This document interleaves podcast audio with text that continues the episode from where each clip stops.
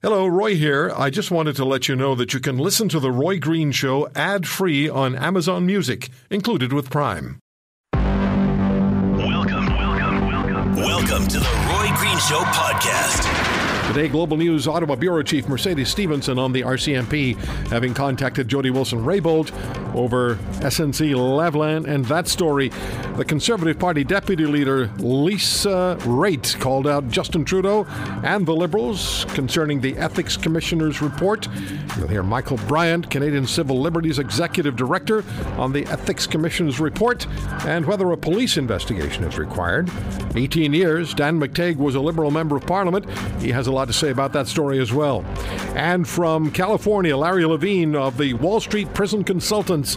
Mister Levine, who spent ten years inside American prisons, has a lot to say about Jeffrey Epstein. He doesn't believe the suicide declaration. And from Hong Kong, or on Hong Kong and the crisis involving China, we'll be hearing from the director of the Kissinger Institute on China and the United States on what could happen in that critical mass situation. Mercedes Stevenson joins us, the Ottawa Bureau Chief for Global News. Mercedes, thank you for the time. I was just talking to Lisa Raitt, and she was surprised at what uh, Jody Wilson-Raybould shared with you. Were you?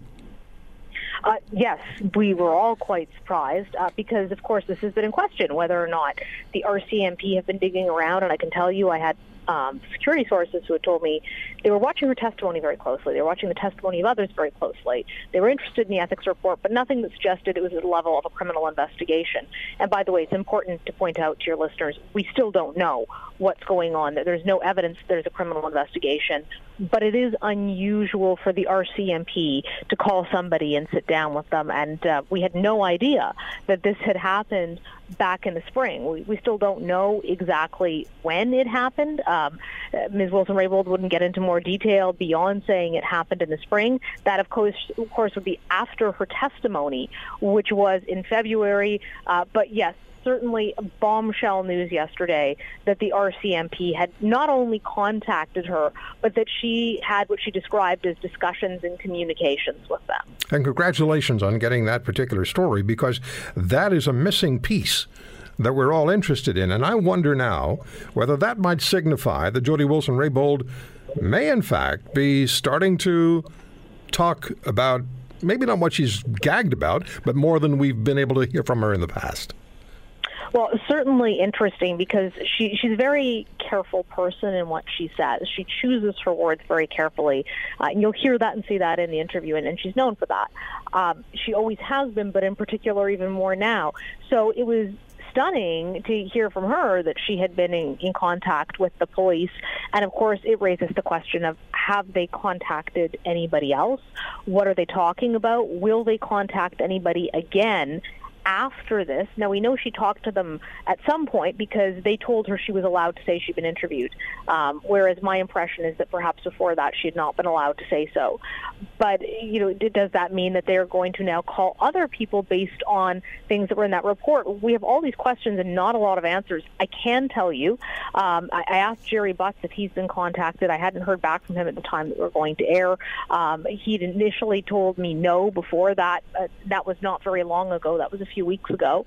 Um, and P M O tells me that neither the Prime Minister or anybody working for the Prime Minister's office or representing them, because of course lawyers represent them, Uh, none of them have been contacted, and Bill Morneau has not been contacted, but is sort of raised the specter again of what's actually going on with this, and are the police involved in some way? And we know at least now that they were certainly making calls uh, to Jody Wilson-Raybould and having discussions with her. Uh, Mercedes, it's hard to believe that three weeks ago we were wondering whether this particular story would have the legs to carry through to October, and and here it is just dominating the news. So let me ask you this. What issues and questions has the Dion report raised or returned to sharp focus for you particularly? Well, I, I think we learned some interesting things in that report, and among them, um, we learned uh, that there's certainly a question about Um, what exactly was S N C-Lavalin doing? Because we don't have evidence of that. And you're going to hear my door bang here. I apologize. I'm coming back from the Afghanistan Memorial rededication. So thank you very much, sir. Always thank your Uber driver. Uh, and I can tell you, Roy, that um, we didn't know that S N C-Lavalin was the source of the original proposal that S N C-Lavalin should get a deferred prosecution agreement. Apparently, Jody Wilson-Raybould didn't know that either. Now, I did ask her if she thought now if there's anything criminal in this, because remember before she had said no, she did not believe there was anything criminal. What she says this time in the interview is interesting because it's not a no. It's that she could only speak to what she had known previously, and uh, we know that there is information here that she has publicly said she was not aware of until it was produced. So that in itself is very interesting. And you know, look, we're still a month out from the writ drop. This doesn't mean that we're going to see this continue. It's entirely possible that nothing else comes of it. If, though, questions continue to be asked, um, that's going to push it on. And certainly I can tell you that the opposition is going to push this as hard as they can. Number one, the Ethics Commissioner's report, and now, number two, the questions about why were the R C M P making phone calls, and are they still? And Roy, as well, the statement from the R C M P was quite unusual. Typically, they won't confirm or deny an investigation, or they flat out deny. And in this case, they just keep saying they're looking at all the information that's out there, and they'll take appropriate action. What I found interesting is Wilson-Raybould reflected those identical terms in her interview to me and said she trusts the R C M P to take appropriate action, which, of course, as a journalist, leads us to the question, well, what is appropriate action? And we don't know the answer to that. So looking forward to the interview tomorrow on the West Block with you and Jody Wilson-Raybould, and it's opened up an entire new avenue of thinking and analysis and questions that need to be asked. And uh, Mercedes, thank you so much for the time. And just as an aside, an important one, it must have been an emotional experience for the rededication of the Kandahar Memorial. It was. I haven't seen that memorial since twenty ten. Uh, it was very emotional to see the families of the fallen and, and those who were in Afghanistan. And uh, I can tell you, Roy, that when they did the missing man formation with the helicopters, the skies spontaneously opened up and started to rain.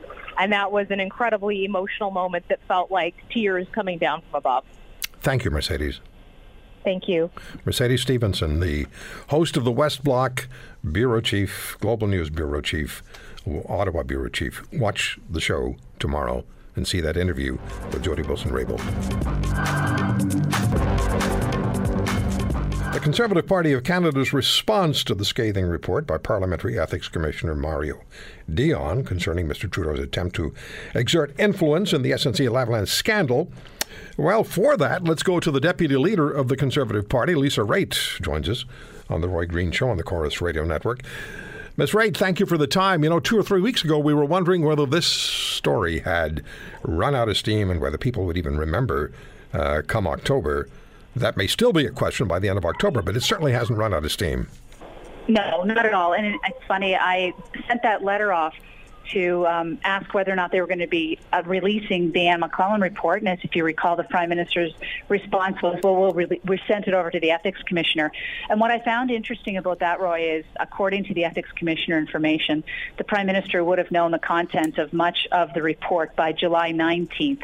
So he was just hanging on. They were trying to figure out which way they were going to spin the narrative based upon what they thought was coming from the Ethics Commissioner. So he knew that the, the release of the Ethics Commissioner was imminent. We didn't. We didn't know that was going to be coming as it did last Thursday or Wednesday. Uh, but now it's out. We are we have a lot to deal with in this report, I have to say.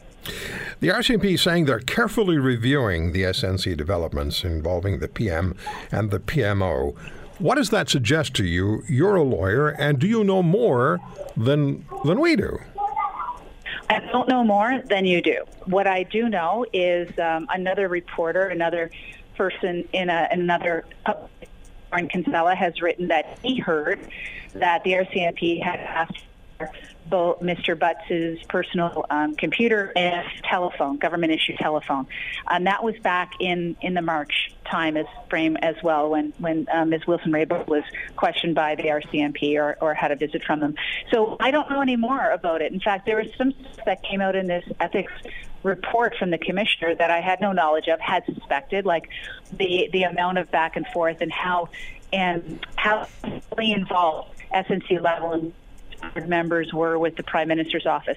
But I think they're taking a look at it carefully because it's a piece of work. The Ethics Commissioner interviewed appropriate people, got a list of some documents, not all of them, of course. Um, but based upon that, I'm sure the R C M P want to know a little bit more because, uh, as was pointed out, um, to see the way the facts came out, it looks as if people were deliberately trying to either misinform or keep information away from the Attorney General of Canada and going behind her back. That is something that has grave concerns when it comes to the criminal code.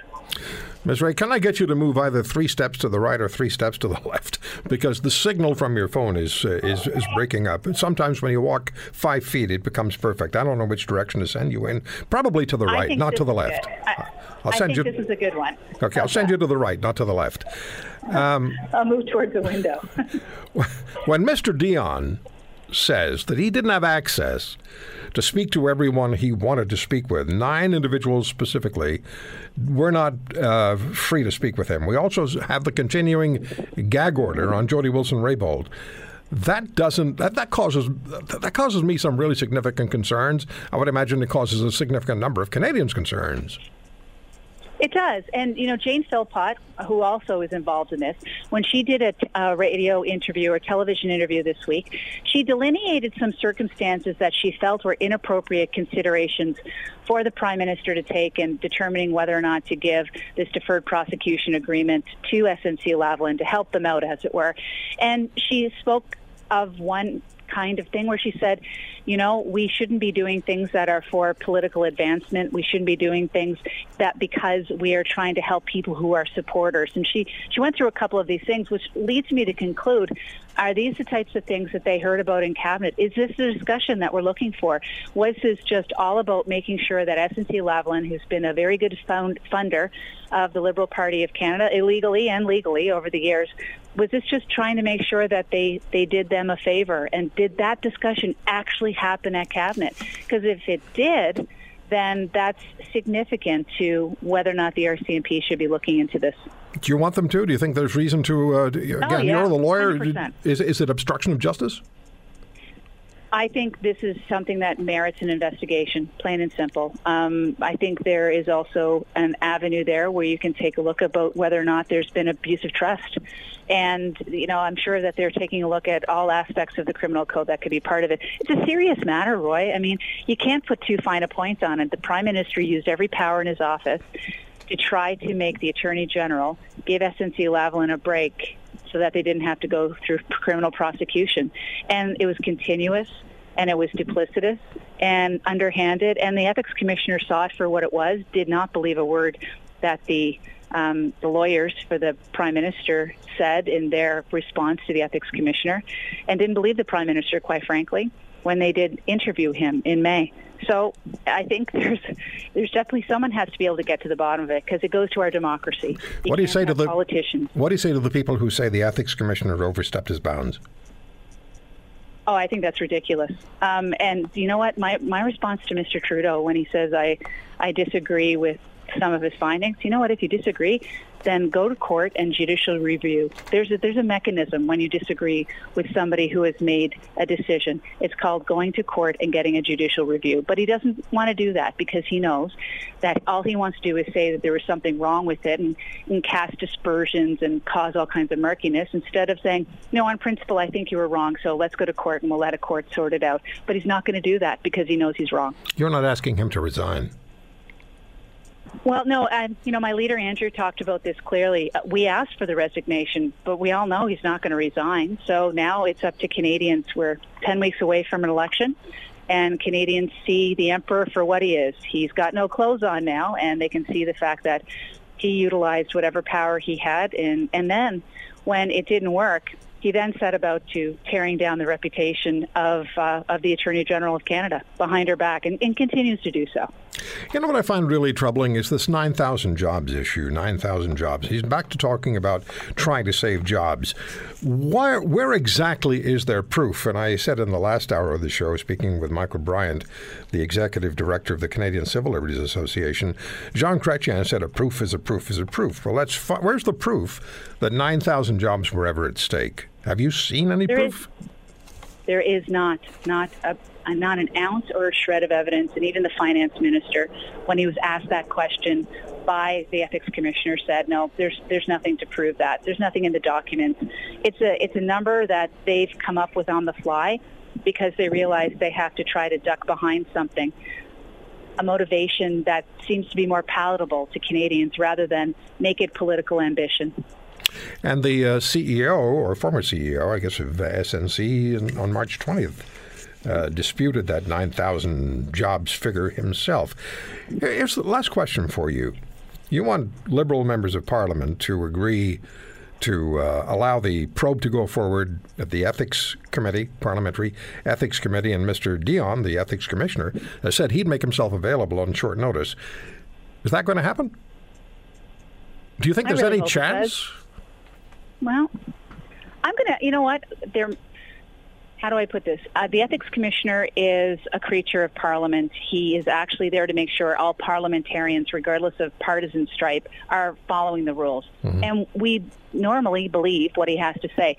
They, they, they have said that they don't think that he got this right. I think the Ethics Commissioner deserves the ability to come in and explain to us his reasoning and explain to us the facts as he sees them, so that we can at least allow him to come forward and say, well, the Prime Minister may disagree with me, but here's the reasons why I said the things I said. Otherwise, he doesn't have the, the ability to do so, and I think all parliamentarians owe him, owe him that response, owe him that ability to come forward and explain why, instead of having, you know, everybody on Twitter trying to analyze uh, sets of facts that they really didn't have all the facts for.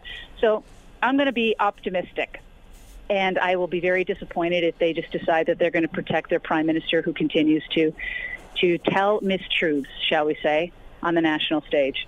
I do have one more question for you. I'm speaking with Mercedes Stevenson in just a couple of minutes, the host of the West Block, Ottawa Bureau Chief for Global News, who had the interview with Jody Wilson-Raybould, in which Miz Wilson-Raybould said that the R C M P had been in touch with her in the spring.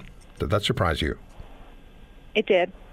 It surprised me. Um, I'm glad that they are aware of the situation. I was also heartened by the the statement that the R C M P put out saying that they were carefully looking at the, the report, because that shows that they're still very much seized with the issue and that they're looking into it. And this isn't, look, this isn't a partisan election ploy. You, you've noted that I'm an officer of the court. I'm a, I'm a lawyer. I take this stuff very seriously when politicians try to intervene in the judiciary or with the Crown Prosecutor. You just can't let that wall fall. You really can't. And it doesn't matter that it's about his notion that jobs take precedence over what is proper in the executive separation of powers. He's wrong on that. It, this is, you appoint an attorney general, she makes a decision. If you don't like the decision, that's too bad. That is the way that our system works. She's the chief legal officer of this country, or she was, and she made the right decision.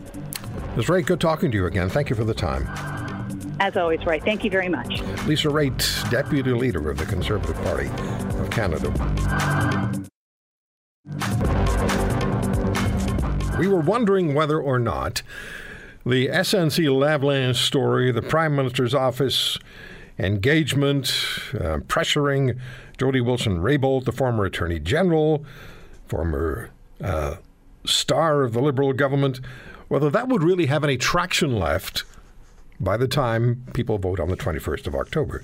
So here we are, after the week we've just experienced, and it's still going on, of course, after uh, the Ethics Commissioner, federally, Mario Dion, released his report about Mister Trudeau and Trudeau's involvement in that particular situation. And as you know, Justin Trudeau has not come out very well. So it's very interesting that Jody Wilson-Raybould told Global News Ottawa Bureau Chief and the host of the West Block, Mercedes Stevenson, that the R C M P contacted her earlier this year about S N C-Lavalin. Have a listen. I, I haven't been contacted by the R C M P since they issued their statement, um, but I... I will say that I have been uh, contacted by the R C M P, and that uh, occurred last spring. So they were interested, the R C M P were interested last spring in the story, sufficiently so that they contacted the former Attorney General. But so far, after the Dion report, the R C M P haven't contacted the former Attorney General. There's so much in play here. There are so many moving parts. In February of this year, Michael Bryant, the former Attorney General for the province of Ontario, and the Executive Director of the Canadian Civil Liberties Association, said this: messing with the administration of justice is not just bad politics, it may be a crime. And Mister Bryant joins us on The Roy Green Show. Michael, thank you for the time. My pleasure. So here we are. You said that in February. Here we are in, in August after the Dion report was re- released. You don't feel the same way about a police investigation now, do you? I, you know, I said it may be a crime, and it looks like um, it's not a crime, uh, that the actions of the Prime Minister based on the Dion report were reckless, and uh, but uh, obstruction of justice, you, you need to willfully or intentionally um, uh, interfere with uh, a prosecution. And uh, he did attempt to interfere with a prosecution. There's no question that the Prime Minister did that in a fashion I've never um, uh, seen before uh, in, in my lifetime anyways, for whatever it's worth. But Uh, it wasn't a crime. It's obviously a violation. He ended up violating um, the ethics code uh, for the second time uh, in this parliament uh, and in this government's uh, history, uh, but but not a crime. And from um, from our perspective, at Canadian Civil Liberties Association, um, the efforts made to defend S N C Lavalin are, are are appropriate by S N C Lavalin and their lawyers. I mean, they're trying to vigorously defend their presumption of innocence, and they're allowed to do that. We want that for all Canadians, whether they're powerful or not.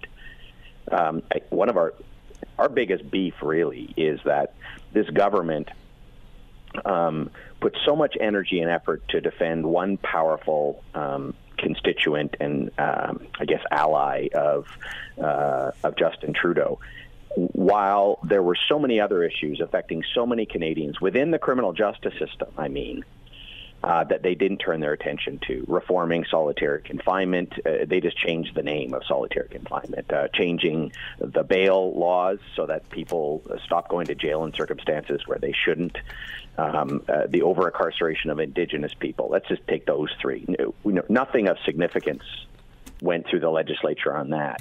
And yet in the most important bill that any government ever presents, the budget bill, there it was, uh, a law changed entirely for one company, S N C Lavalin, uh, involving one prosecution uh, mm-hmm. that would have uh, affected that company and, uh, and the Prime Minister said would have affected his constituents, but he is the Prime Minister. If he wants to fight for his constituents, Um, he needs to not do that in a way uh, that abuses his power as Prime Minister. And sometimes you do have to put your your executive or cabinet or constitutional hat on, and it might not necessarily be in, in the interests of your constituents to do that, but that's your job, and that's certainly the Prime Minister's job.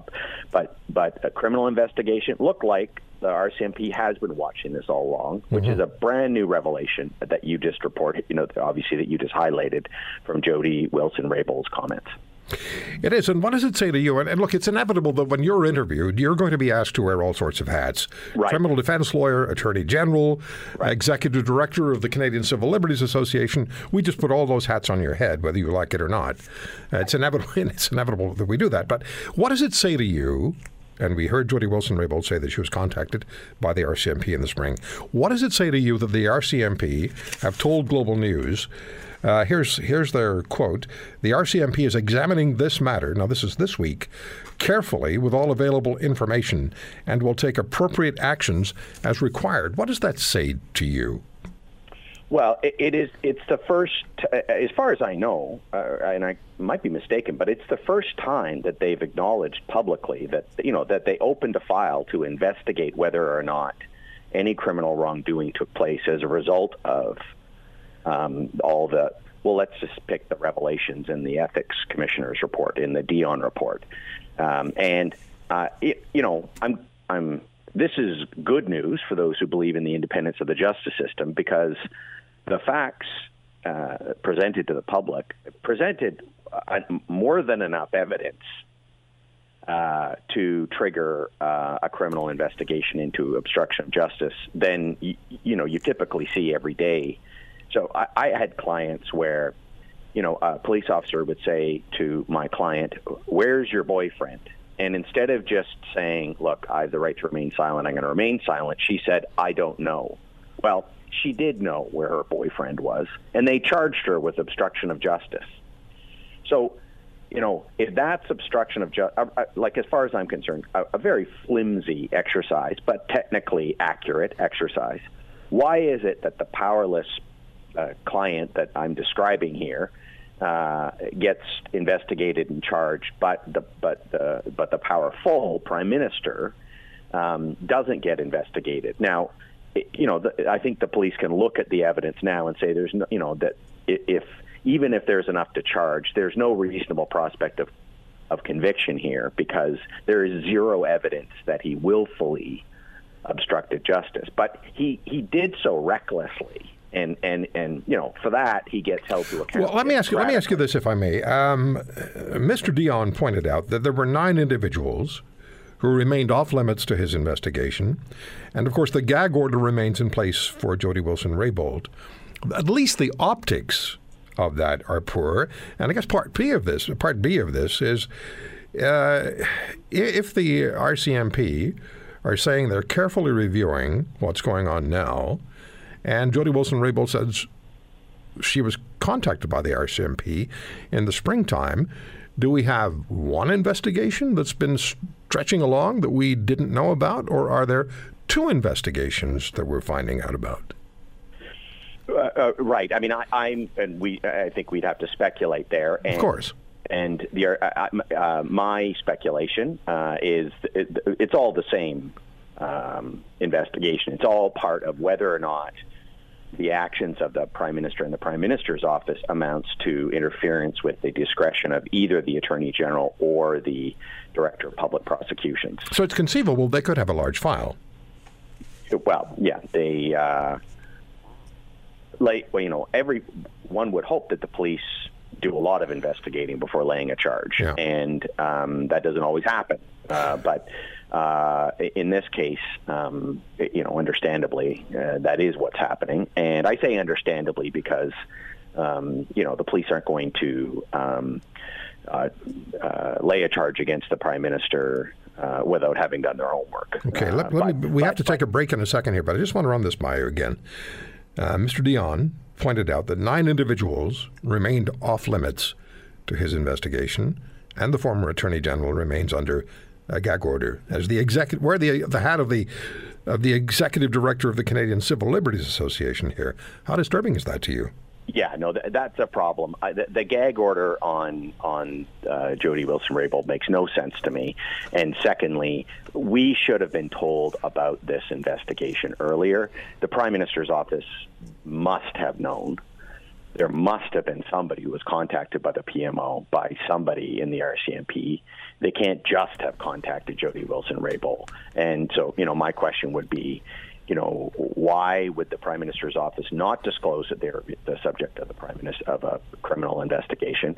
And and also why why were some members of the office uh, not made available to the to the to them? And uh, you know, I, I like I fight for everybody's due process, and I guess that includes the Prime Minister of Canada. But you know, in the scheme of things, of all Canadians, um, that um, probably deserve to be more forthcoming about a criminal investigation against them than others, because everybody's presumed innocent. Mm-hmm. Uh, I think the Prime Minister owes a duty to the people to let him know if people in his office sure or does. He is being investigated by the police. Sure does. Uh, Mister Bryant, nine thousand jobs. This one is really disturbing or troublesome because we have the Prime Minister saying he's protecting jobs, and I, I guess he's pointing at those nine thousand jobs. But where's the proof that nine thousand jobs were ever at stake? Uh, yeah, that's... Look, I think I think those are that question is particularly well put to uh, Miz Ray and other um, political opponents. Obviously, I have views. I mean, I have my inner politician is crying is crying out to be heard. But I, I'm just going to stick to my job as the executive director of the C C L A in answering your question. Understood. Today, Understood. And just say this. Uh, okay, uh, go ahead. I'm sorry. Go ahead. So the the the whole the, the creation of the uh, prosecution. Um, of, of that new option created for corporations, you know, which basically means powerful corporations get treated differently under the criminal code than individuals. the very creation of that uh, speaks to this idea that somehow the economic impact ought to influence the criminal justice system. And and it needs to be pointed out that, you know, there's economic impact to everything that the criminal justice system does. I mean, talk about devastating families.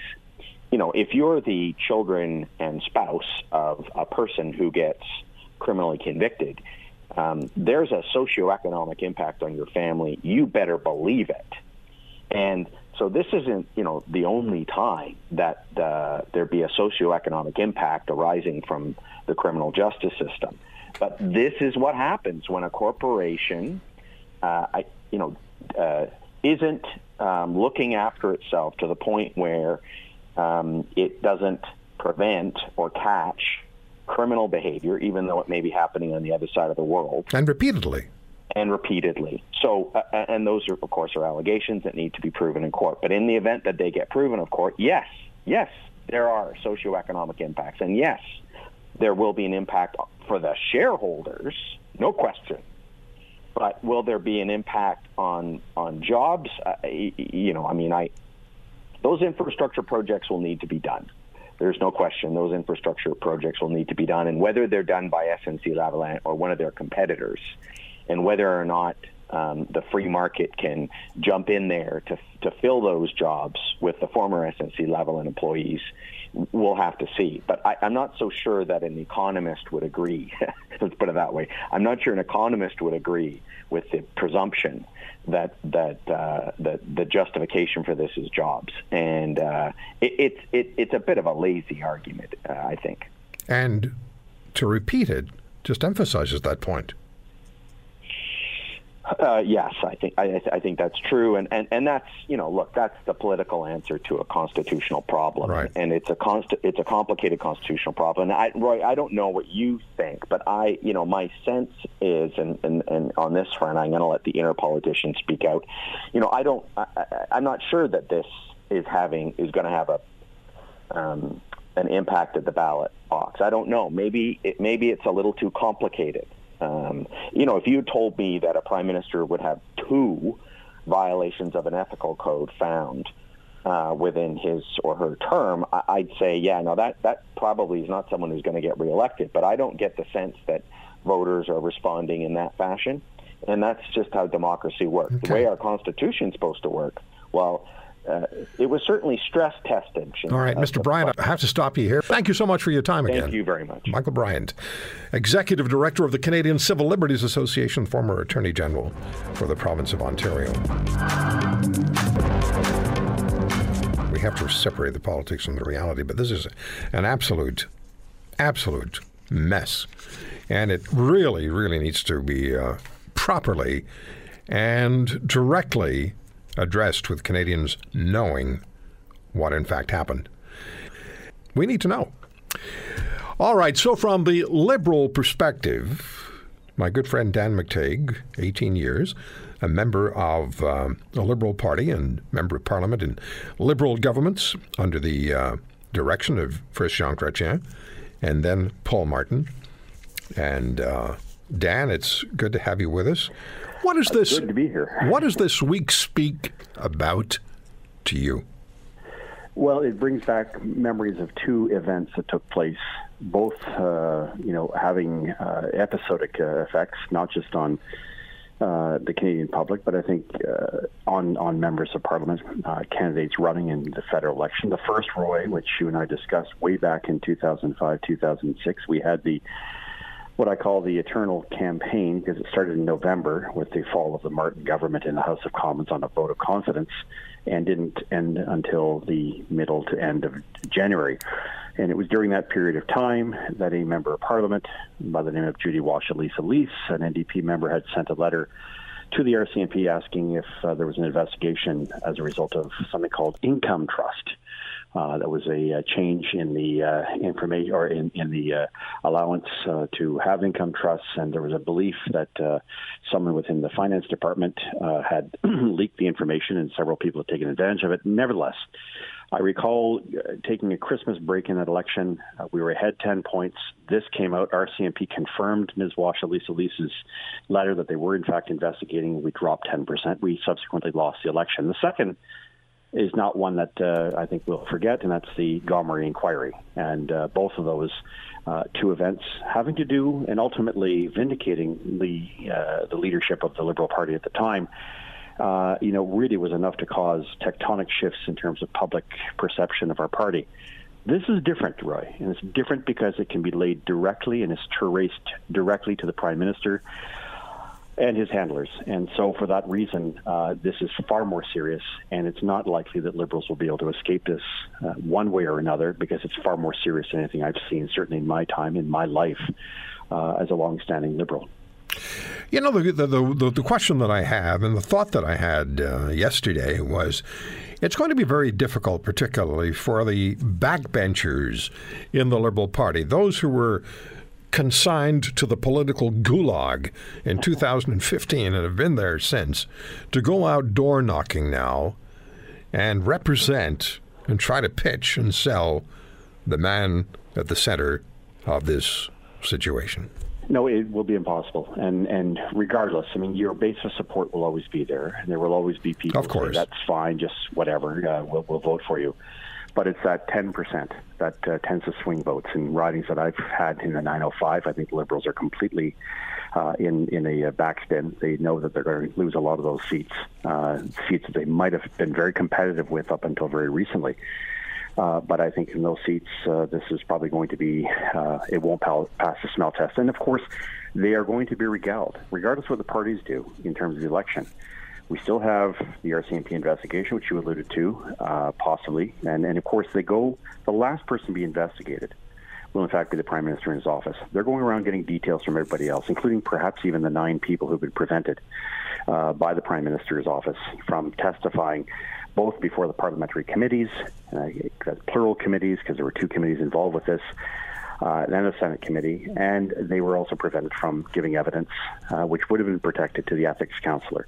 So for that commissioner, and for that reason, uh, you will just see more of this reminder, especially if Canadians are thinking, well, hey, this will go by, people will be back, uh, kids are going back to school on the fourth or the third of September. No, this is going to continue. Uh, we know that Jody Wilson-Raybould's book comes out very soon, and there will be a litany of other details and information that's going to continue to make this uh, an impossible situation for the Prime Minister. Now, yesterday, Roy, I made it very clear, as someone who's been in the party for a long time, no axe to grind, uh, and I really mean that. Uh, I think it's uh, for the sake of the Liberal Party, uh, Justin Trudeau should be giving serious thought right now to quitting, and if he doesn't, he's going to be taking the party down with him. Yeah, uh, take that proverbial walk in the snow in August. Now, w- what I, what I find interesting here as well, and one th- one thing that I want to ask you is this: when you're interfering, and if by you I mean the, you're the Prime Minister, you're the inner circle of the P M O, you're interfering with the Attorney General for Canada, the country's top law enforcement officer, representing justice in Canada. She was also the Minister of Justice. If you're interfering with the Attorney General, I would think that would be particularly galling, particularly troublesome to national law enforcement. And if I were national law enforcement and this had happened to the Attorney General, I'd be taking a really serious and hard look, because I know, I'd know that whatever I was going to do was going to be d- debated and uh, and and uh, very carefully scrutinized by the people of this country. I would I would almost feel, Dan, that I had an extra responsibility level. Yeah. Well, I think people will have that, and and those who try to sort of shunt this aside and suggest it was all about jobs, we have to recognize that the charges against S N C Lavalin are corruption of public officials. You cannot use a deferred prosecution. It must be tried criminally. You can't get around that. You can't use national interest or jobs. We also know, of course, that there were no jobs that were at play. But I think what we may be looking at, if the R C M P is to proceed with this, they have a panoply of options. But could we see a scenario where they are looking at uh, issues of very clearly of, of obstruction of justice? Are they looking at issues that deal with uh, conspiracy? Uh, are they looking at issues of breach of trust? I don't know, Roy, but I do know that this is perhaps the most, beyond the question of ethics, because everyone can say, well, ethics is different than law. Uh, this is perhaps uh, the greatest scandal I've seen laid at the feet of a prime minister uh, in our generation, and possibly in the past two centuries. I can only think of the, uh, perhaps going back to the eighteen seventies uh, with the uh, railway scandal that took down Sir John A. Macdonald temporarily.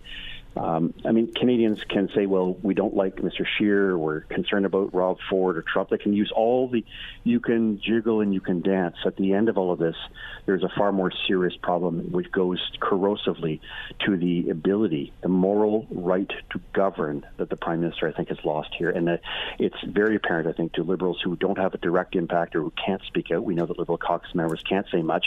Heck, their caucus was replete with the Katie Telfords and the Gerald Buttses, something I'd never seen in my time. They've been kicked out. We saw that as sacrosanct. I think we have a far more serious crisis of leadership in this country, and it's not very far. One doesn't have to go very far down the road uh, to point fingers and to say this is what needs to be excised. This is what needs to be cut out in order to make things better and to restore the integrity in our democratic and judicial institutions. I have two minutes, two-part question. You know Jean Chrétien. You know Paul Martin. You're very familiar with the senior level of the Liberal Party, people who have a tremendous amount of influence. How are they reacting? What do you suppose they're doing now? And then part two of this question, because you know the man himself, Justin Trudeau, what do you expect from him now? Well, I think the two older prime ministers are probably distancing themselves from the prime minister, uh, Prime Minister Trudeau. Uh, maybe giving advice on the backside. Of course, many, many will say and go back to say, oh, we shouldn't have called the Gomery Inquiry, but something that is this serious, that goes to the direct uh, attention and is potentially the responsibility of the Prime Minister, does require uh, that the Prime Minister take ownership of. That's probably the only advice he's going to get. I don't think the two of them have been really involved in a whole lot with this particular Prime Minister. He's decided he wants to cut his own way, and he's basically thrown a lot of old, experienced Liberals over the overboard. Uh, that aside, what I think the Prime Minister, Trudeau, has to do now is to not just say, I agree with the report and I disagree with the report, which is kind of like ironic and contradictory. I think it's time for him to take ownership uh, and to own up to his fault. But what do you think he, what do you think he will do? He won't. He's going to. He's got Gerald Butts there, who came back after a few months. He's going to rope a dope it, and he's going to try to drag this out. Um, unfortunately, he's going to tarnish our democratic institution. He's going to create a lot more strife in the country. Those who are, who say that something is wrong and ought to be, there ought to be okay. punishment, and those who don't. Dan, thank you for the time. Great to be here. It's always good talking to you. Again, Roy. Have a Bye-bye. Great weekend. Yeah, thank you, Dan McTeague, uh, former Liberal M P, who's also, of course, very active in um, the oil and price of fuel. You know, the, anyway, we'll talk to Dan about that going forward, but he's very busy in that regard, so we appreciate his time. Jeffrey Epstein, the billionaire who uh, was charged with and had already been convicted of sexually abusing underage girls. He was in prison in New York City, and he died in his jail cell. There are many questions that are being asked about that particular death. William Barr is the Attorney General of the United States. He said this on Monday. Let me assure you that this case will continue on against anyone who was complicit with Epstein. Now, Mister Barr, now that was before Epstein was ju- judged by the New York Medical Examiner to, in fact, have committed suicide. There are many people who are asking questions about whether or not they agree with the medical examiner or whether they feel there's something going on here that we all need to be aware of. Interestingly, that uh, according to Rasmussen, only twenty-nine percent of Americans, the polling firm Rasmussen, only twenty-nine percent of Americans believe that it in fact was a suicide. Here are just a couple of headlines that have uh, been available to everybody over the last week or so. Warden of jail where Epstein died to be reassigned. Two staff members from his unit placed on administrative leave. And here's another one. This is the one from Uh, yesterday. Epstein's death was a suicide by hanging, medical examiner. And this is one that got my attention today. Jeffrey Epstein spent time alone with a young woman in the prison attorney's room. What? Joining me on the program is Larry Levine. Larry is the founder of Wall Street Prison Consultants. Um, Mister Levine works with clients from federal indictment to trial to sentencing and prison survival through supervised release. And uh, Larry himself has spent ten years in prison, from maximum security institutions to minimum security. And Larry, when we spoke, thank you for coming on the show. When you and I spoke at length a couple of days ago, you were adamant that you are not on side with this argument, the position that Epstein committed suicide. After the medical examiner declaring that's the case, have you changed your mind? No, it's still a whitewash. They'll never... We'll never really know the truth. You remember Doctor Kevorkian, Roy? I do. Remember who he was? I, I spoke with him. I interviewed him. Okay, well, it was like an assisted suicide that Kevorkian used to do. Why don't we say this was an assisted suicide? You follow me? Yeah. What I'm saying? Yes, I do know it, what you're saying. He also had motive and he had opportunity to kill himself, though. And I believe he was put into a situation that he had the necessary tools to do it. It's people sitting in the shoe, the whole, the special housing unit, where he does, they have limited access to things to initiate early checkout, if you will. So the whole thing is really a hoax. So is it, is it your sense then that he did commit suicide, but they gave him or left him the tools to do that and left him alone so he could? I believe that, but there's another, I don't, I'm not a conspiracy theorist. I don't sit here wearing a tin hat looking for U F Os and all this. But another thought crossed my mind yesterday, and I was thinking about this whole thing. I was actually at Disneyland with my family yesterday, and I had a lot of time to think, waiting in those lines. They say that the two staff members were asleep, right? Right. They were in the housing unit. Okay. So we're asleep. We're not aware of anything that's happening in here. Well, gee. There's the cover story. These people were sleeping. They don't know what happened.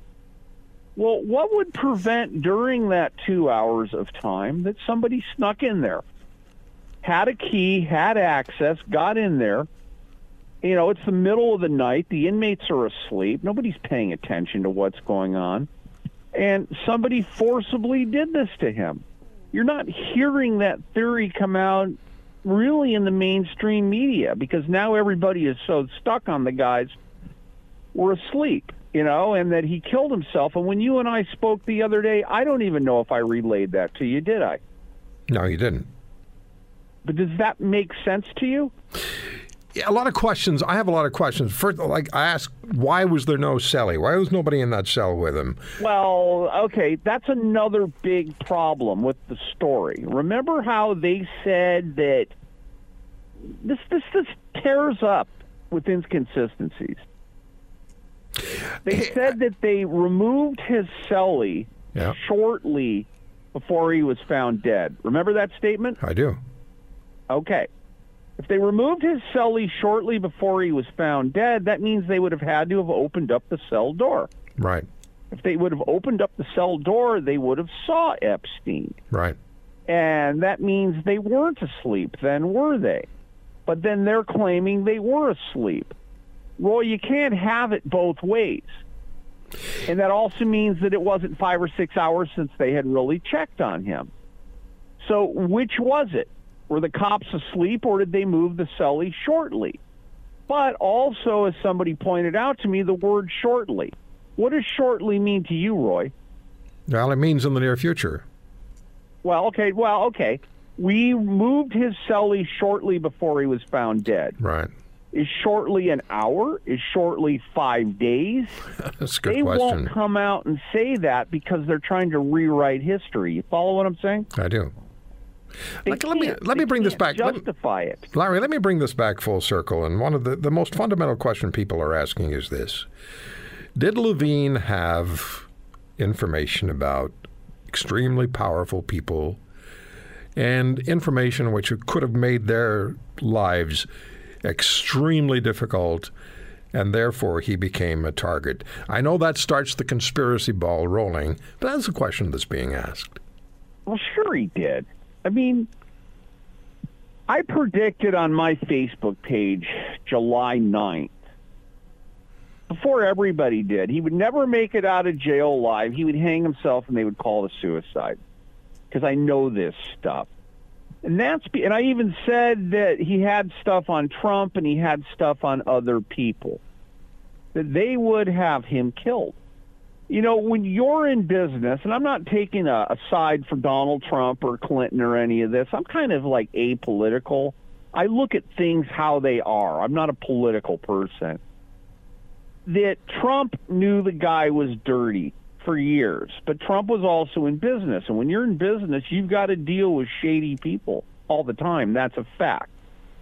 So did he have stuff on Donald? Did he not? Did he have stuff? More and more people are saying the Clintons. Mm-hmm. Well, what was the Clintons' ability? Because uh, Clinton hasn't been president for years. What was his ability to get into a maximum security federal housing unit? Kind of like zilch.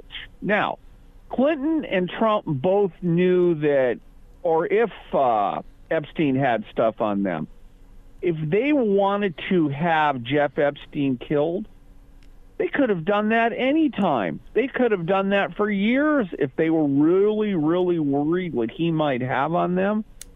Do you really think that they're going to wait until he's in a maximum security unit to whack him? That's a good point. You see what yeah, I'm saying, Roy? I, do, I, I don't do. buy it. Yeah. Uh, you must be getting, Larry, you must be getting tired of being asked all these questions about no, Epstein and, and you know jail what, and what happened to him.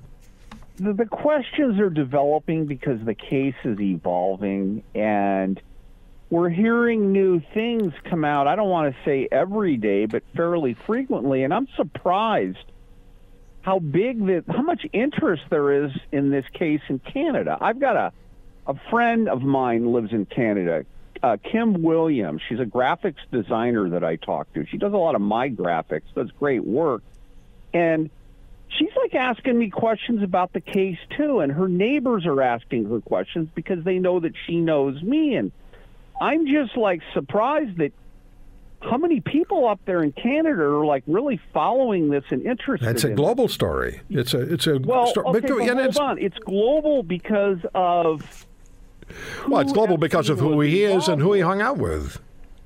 Okay, but people, hold on. People commit suicide in prisons across the United States every day.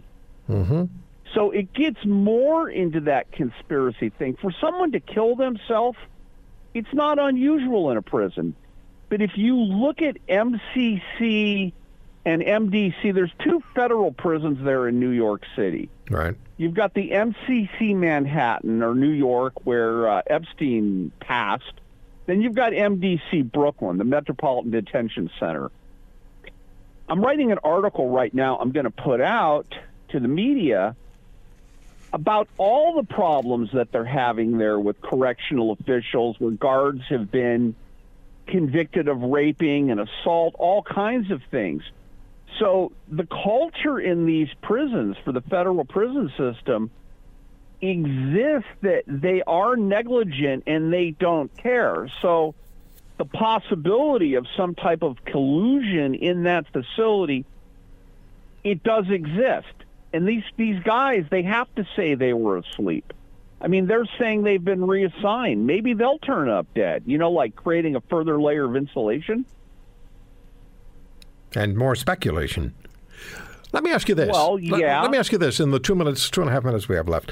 If he had lived, if he'd gone to court, if he'd been convicted and been sentenced to forty-odd years, what would life in prison have been like for Epstein?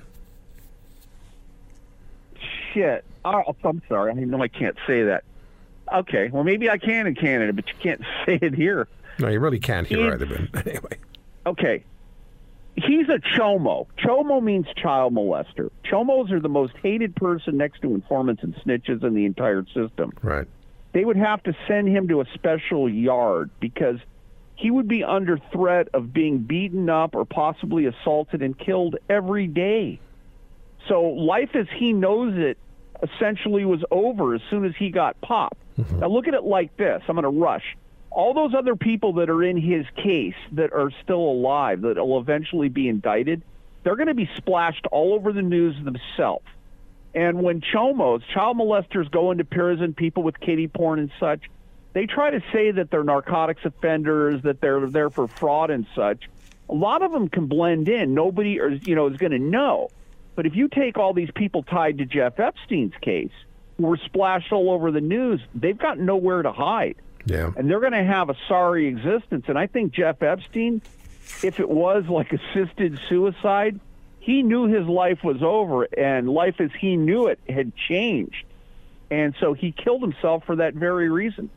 Hey, Larry, thank you for the time. Glad to be with you. Appreciate you coming back on the show. Thank you very much. Larry Levine, Wall Street Prison Consultants, at Street Justice eighty-eight on Twitter, and host of the radio program Street Justice.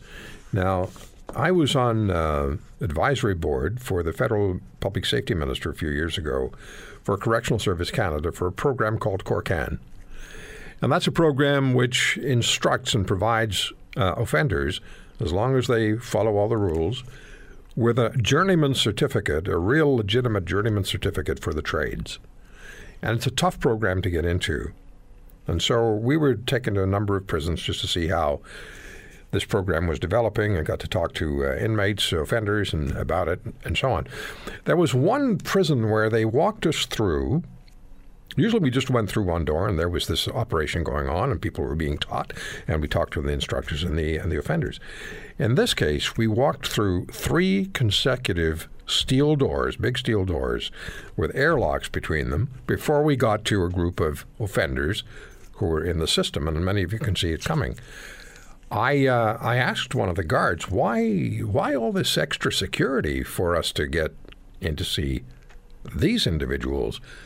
Well, they'd all been convicted of sex crimes, and many of them had been convicted of sex crimes against children.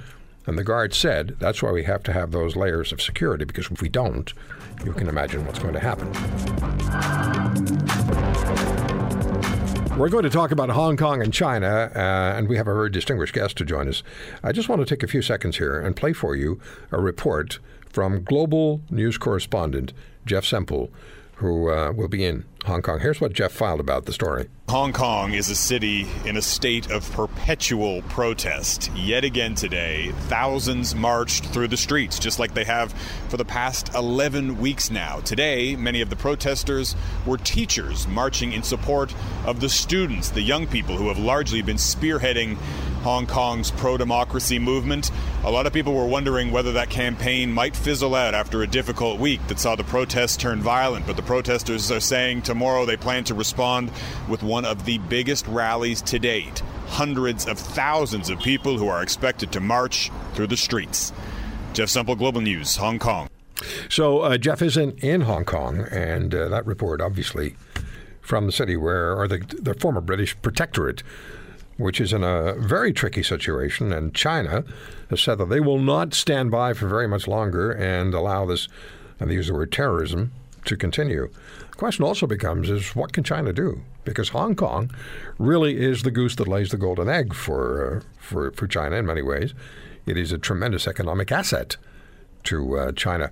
Robert Daly is the director of the Wilson Center's Kissinger Institute on China and the United States. He served as a U S diplomat in Beijing and as an interpreter for Chinese and U S leaders, including President Jimmy Carter and Secretary of State Henry Kissinger. Mister Daly, thank you very much for taking the time. Uh, I really appreciate the chance to speak with you. Well, it's good to be with you. How do you assess what's going on in Hong Kong right now? Why is what's happening happening? And is it organized? Is there an agenda? Is there an objective?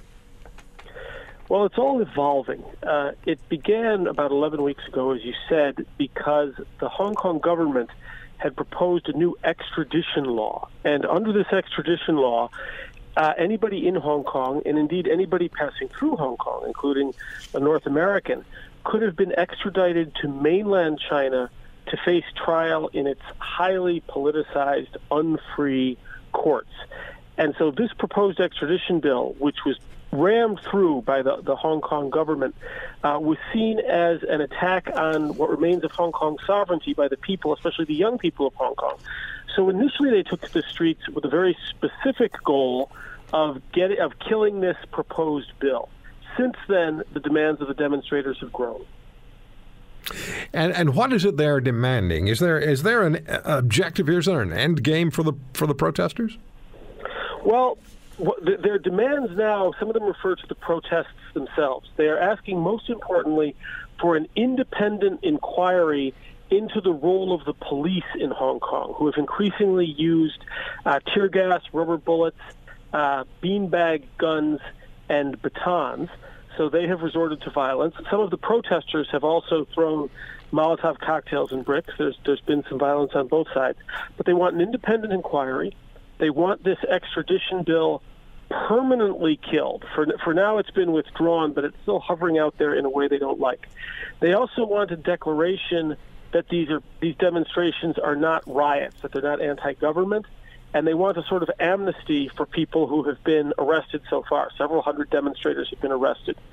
Some of the demonstrators also want the chief executive of Hong Kong, who is essentially approved by Beijing and is widely and reasonably seen as a puppet. Her name is Carrie Lam. They would like her to step aside. So I, this isn't a throwaway question. Uh, why should we care? Well... No, that's, it's a very, it's a very fair question. Uh, part of it is that we should care very much about what's happening in the greater Chinese world, generally speaking, uh, because as Canadians know all too well, the nature of the Chinese regime, because of the size of the place, because of its wealth and its ambition, has implications for all of us. Uh, China is increasingly able to use its wealth, use its power to shape the rest of the world, uh, and it's run by a communist party, an authoritarian party, uh, which is illiberal in the extreme. And I don't mean here to, to overreach for uh, an issue that isn't directly connected, but I'm sure that all of your listeners know about the, the two Canadians who've been taken hostage, yes. Michael Kovrig and Ma- Michael Spavor. Right. This is, as I say, it's straight-up hostage-taking because China is, is, sees itself as big and it sees Canada as weaker. Uh, there's been no legal process involved there that one need respect. And this does tell you something about the nature of the regime, as does the, the protests of the people in Hong Kong. So that's, that's a very broad answer. Uh, but it's, it's really about the nature of Chinese power. And the reason that Beijing is as concerned as they are is that the protesters who are demonstrating, while they're not calling for Hong Kong independence, they are fundamentally rejecting uh, rule by the People's Republic of China in Hong Kong. They want to remain free. And so I, I think the reason we should care is that this is a subset of a much bigger story about the spread of Chinese power and the spread of Chinese Communist Party practices. Yeah, and again, I didn't mean that as a throwaway question. It just was a question that, that we I like to ask people when something's happening globally. Why should we care? It's obvious, and you you explained it so, so well to us. Now, what do we what should we expect from the authoritarian regime of President Xi? What uh, what are you expecting to have happen if they take decide to take action? Are we looking at another Tiananmen Square situation? Well, uh, I suspect that we probably aren't, uh, but of course this is a, a volatile situation, and we don't. No one really knows where this goes. I think we we can say with certainty that the Chinese Communist Party is loath to be seen as coming into Hong Kong, either with its People's Armed Police or with the P L A. If China comes in in force in that way, and we know that they're marshaling tanks and troops to the north of Hong Kong, then that would really be the end of uh, the reality as well as the myth of Hong Kong independence. That would be the end of what the Chinese uh, Communist Party calls one country, two systems. And Hong Kong would become, as is often said, uh, just another Chinese city. So again, you per your question, which is a good one, so what? You know, why, why, why should we care about this? Why does China care about this? This one country, two systems formula under which Hong Kong has been governed, is also the formula that China uses to try to lure Taiwan back into the embrace of the motherland. So if Hong Kong fails, if one country, two systems, if an autonomous arrangement fails for the people of Hong Kong, then one country, two systems also f- will fail vis-a-vis Taiwan. And in the short term, that's important uh, for two reasons. One is that the Communist Party is celebrating the seventieth anniversary of the foundation of the People's Republic of China on October first, and they don't want to have anti-P R C demonstrations in the street. But more importantly, there's going to be a presidential election in January in Taiwan, and the way that Hong Kong unfolds could well have an impact on the outcome there. So they don't want they, they, they don't want to go in. Uh, would they go in? Yes.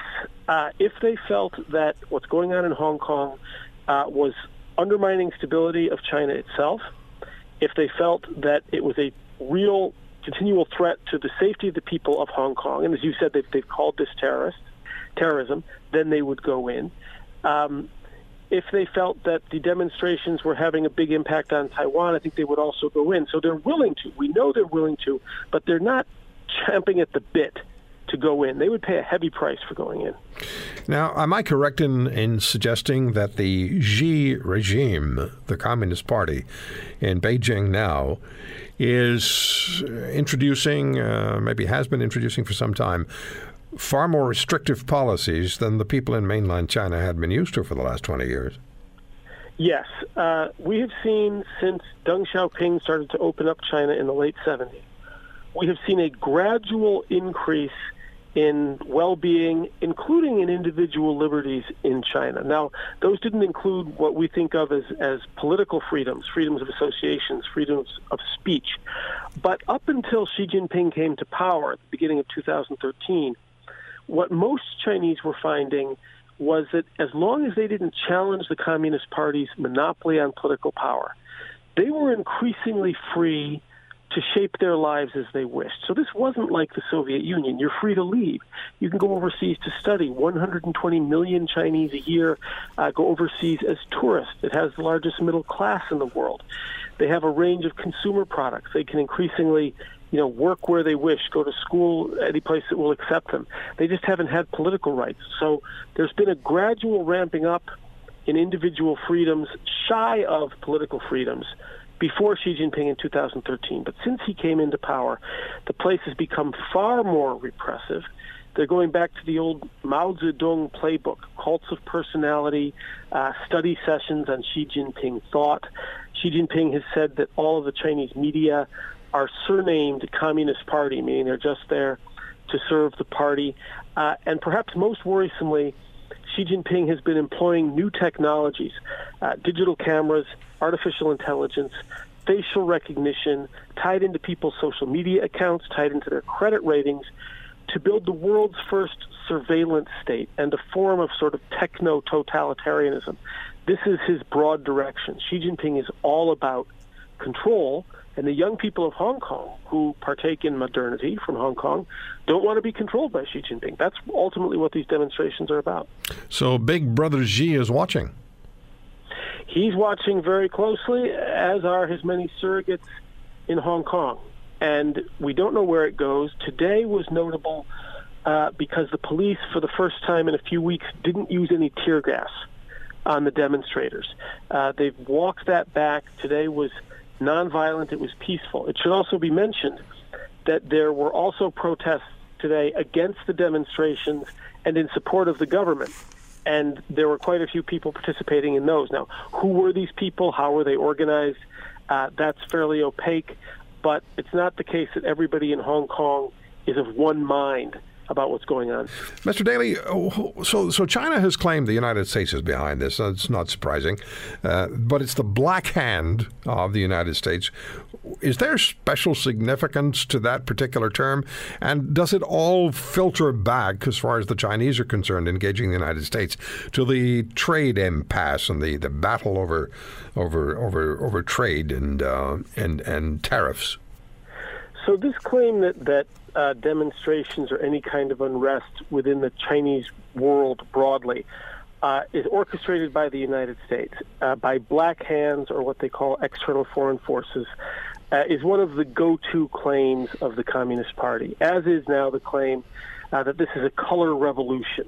uh, color revolutions being seen as, you know, failures, as disruptive, as chaotic, and as not working for the countries in which they're fomented. And there is, you know, no evidence of this. I mean, it's America's incompetence in handling its own minor affairs within its own borders, I think, is on display for everybody to see. The notion that we were somehow super competent then in arranging demonstrations in Hong Kong uh, is, is silly, and, and nor is it clear why we would do this. But, of course, if you're the Communist Party, you have to make that claim. And they're making it not so much to the people of Hong Kong as to the people within mainland China itself. And the reason that you have to say that this is a foreign, which always means an American plot, is that if you don't say that, you have to acknowledge that these are the legitimate, real desires of the people of Hong Kong. And that's inadmissible, because what they're asking for, primarily, is to be left alone by Beijing. So that is illicit. That cannot be the story you tell your people. So it has to be a story about American perfidy. What about this question of a tie to the trade war? It's a little broader than that. Um, but essentially, the thrust of your question is correct, in that many people in China would see the trade war, which may or may not become a currency war, uh, American government representations about Hong Kong calling for a peaceful solution. They would lump that together with American freedom of navigation operations, with what they see as the American assault on Huawei.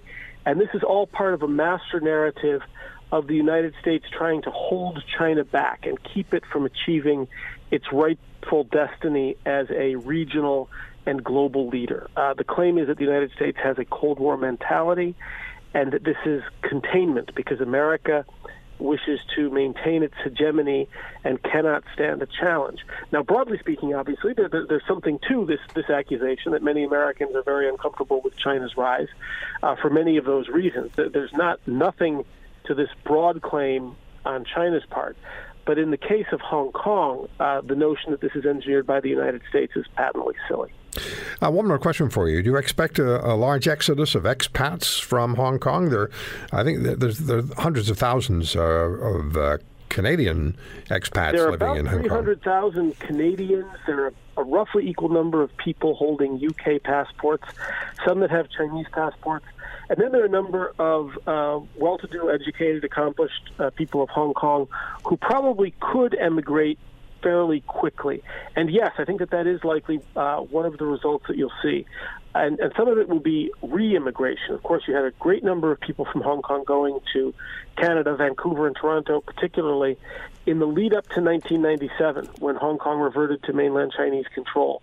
Between nineteen ninety-seven and, and these current protests, a number of those people with Canadian passports had enough confidence that Hong Kong was stable to re-emigrate back to Hong Kong, but still with their Canadian passport. So I think you'll see an exodus both of those people who, who actually went to Canada first a long time ago, as well as a new group heading to Canada, Australia, the U K, the U S. This will result uh, in capital flight and flight of talent as well. Mister Daly, much appreciate the time. Thank you so much for spending the, uh, the half hour with us. Thank you, Roy. Uh, Robert Daly, director of the Wilson Center's Kissinger Institute on China and the United States, and uh, was an interpreter for President Jimmy Carter and Secretary of State Henry Kissinger in uh, negotiations with Chinese leaders. Thank you for listening to today's podcast. If you want to hear more, subscribe to The Roy Green Show on Apple Podcasts, Google Podcasts, Spotify, Stitcher, or wherever you find your favorites. And if you like what you hear, leave us a review and tell a friend. I'm Roy Green. Have a great weekend.